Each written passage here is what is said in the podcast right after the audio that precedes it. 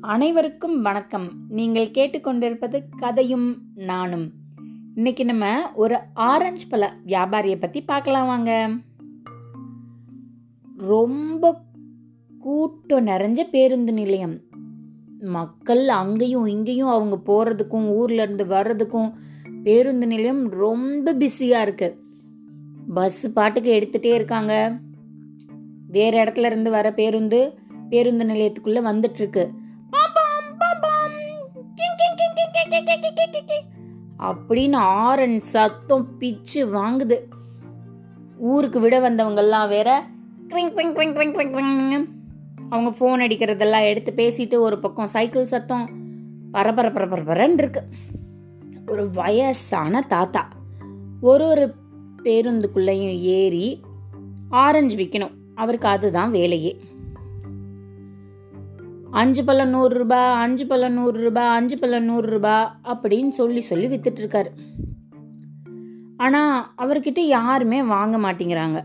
அவர் இப்படியே பார்த்துட்டு ஆரஞ்சை பார்த்துட்டு பதில் சொல்லாம அவரும் ஒரு பேருந்துக்குள்ள ஏறி அஞ்சு பழம் நூறுரூபா அஞ்சு பழம் நூறுரூபா அஞ்சு பழம் நூறுரூபா அப்படின்னு கத்தி எல்லாம் முடிச்சு யாரும் வாங்கலை.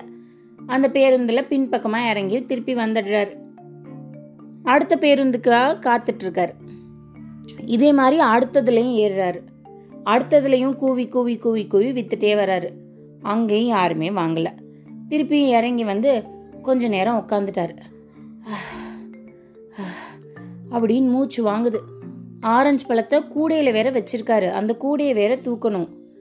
அவருக்கு தண்ணி தவிக்க ஆரம்பிச்சிருச்சு. அப்படின்னு தண்ணியெல்லாம் குடிச்சிட்டு உக்காந்துட்டு இருக்காரு ஒரு ஒரு பேருந்துலையும் இவர் ஏறி இறங்கினதுக்கு பின்னாடி ஒரு சின்ன பையன் குடு குடு குடு குடு குடுன்னு இதே மாதிரி ஆரஞ்சு விற்கிறான் அவன் என்ன விற்கிறான் ஆறு பல்ல நூறுரூபா ஆறு பல்ல நூறுரூபா ஆறு பல்ல நூறுரூபான்னு விற்றுட்டே வித்துட்டே மக்கள் எல்லாம் இங்கே பாரு இந்த வயசான தாத்தா அஞ்சு பழம் நூறுரூபா சொன்னார். இவன் ஆறு பழம் நூறுரூபா சொல்கிறான் அப்படின்னு அவனோட கூடையில் இருக்க பழத்தெல்லாம் ஒரு ஒரு பேருந்துலையும் வாங்கிடுறாங்க. முதல்ல தாத்தா ஏறி விற்கிறாரு. ஒன்று ஒன்றுமே அவருக்கு வியாபாரமே ஆகலை. கீழே போயிட்டாரு. அதே பேருந்தில் அந்த பையன் மறுபடி ஏறுறான். ஆறு பல்ல நூறுரூபா ஆறு பல்ல நூறுரூபான்னு சொல்லிட்டு. அவன்கிட்ட கூடையே காலி ஆகுற அளவுக்கு எல்லாமே விற்று போயிடுச்சு.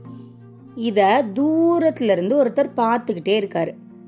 அப்புறமா அந்த வயசானவர்கிட்ட வந்து உட்காந்து ஏன் ஐயா உங்க பின்னாடி வர சின்ன பையன் ஆறு பழம் நூறுரூபாய்க்கு விற்கிறானே நீங்களும் ஆறு பழம் நூறுரூபான்னு சொல்லலாம்ல. நானும் ரொம்ப நேரமாக உங்களை பார்த்துக்கிட்டே இருக்கேன். நீங்கள் வச்சிருக்கிற பழம் என்னமோ உங்கள் கூடையில் அப்படியே தான் இருக்குது ஒன்றுமே வியாபாரம் ஆகலை. ஆனால் அந்த பையன் இந்த பாருங்க எத்தனை கூட காலி ஆயிடுச்சு அவனுக்கு. அப்படின்னு. இந்த வயசானவர் சிரிச்சிட்டே சொன்னாராம். ஏன்பா நானும் அவனும் அப்பா புள்ள தான் அவன் என் பையன்தான். இந்த மக்களுக்கு எப்போவுமே குறைச்சி கொடுக்குறோம் அப்படின்னு மனசில் தோணாதான் வாங்குவாங்க. அதனால தான் முதல்ல நான் ஏறி அஞ்சு பள்ளம் நூறுரூபா அஞ்சு பள்ளம் நூறுரூபான்னு சொன்னேன். யாரும் வாங்கலை. இவன் ஆறு பள்ளம் நூறுரூபான்னு சொன்னோடனே எல்லாரும் வாங்கிட்டாங்க.